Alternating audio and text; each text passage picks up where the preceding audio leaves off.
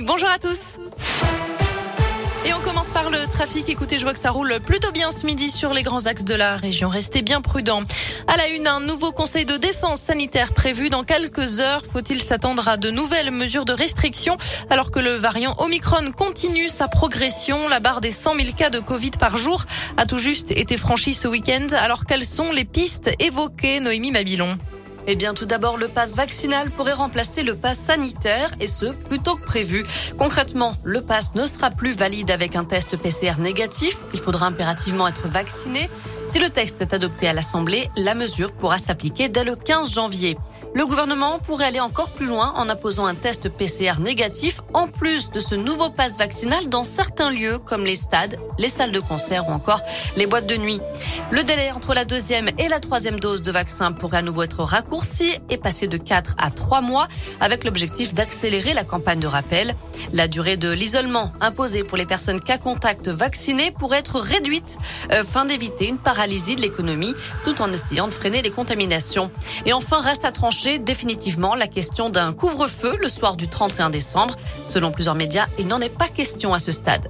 Et le gouvernement pourrait aussi évoquer la rentrée scolaire. Hier, dans le journal du dimanche, des professionnels de santé ont proposé le report de la rentrée face à la hausse des contaminations. Mais d'après plusieurs médias, l'option n'est pas privilégiée. C'est le porte-parole du gouvernement, Gabriel Attal, qui devrait prendre la parole en fin de journée. L'actu dans la région d'importants moyens de secours mobilisés en ce moment en Haute-Savoie. Une femme de 53 ans est portée disparue depuis hier.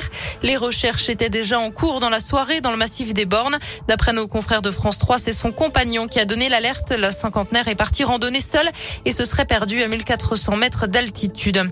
Les habitants sous le choc après ce féminicide à Amberieu en Bugey dans l'Ain. Un homme a tué son épouse de 54 ans avec un fusil de chasse hier matin avant de retourner l'arme contre lui. Gravement blessé selon le progrès, il a été transporté par hélicoptère vers un hôpital lyonnais. Une autopsie du corps de la victime doit être réalisée dans les prochains jours. Un accident de chasse hier matin à Prier, dans l'un chargé par un sanglier. Un chasseur s'est tiré une balle dans le pied. D'après le progrès, il aurait voulu se protéger lorsque l'animal lui a foncé dessus.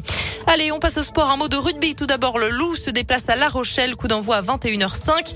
Biarritz affrontera à Montpellier à suivre à partir de 19h. 13e journée de top 14 et dernière journée des matchs allés.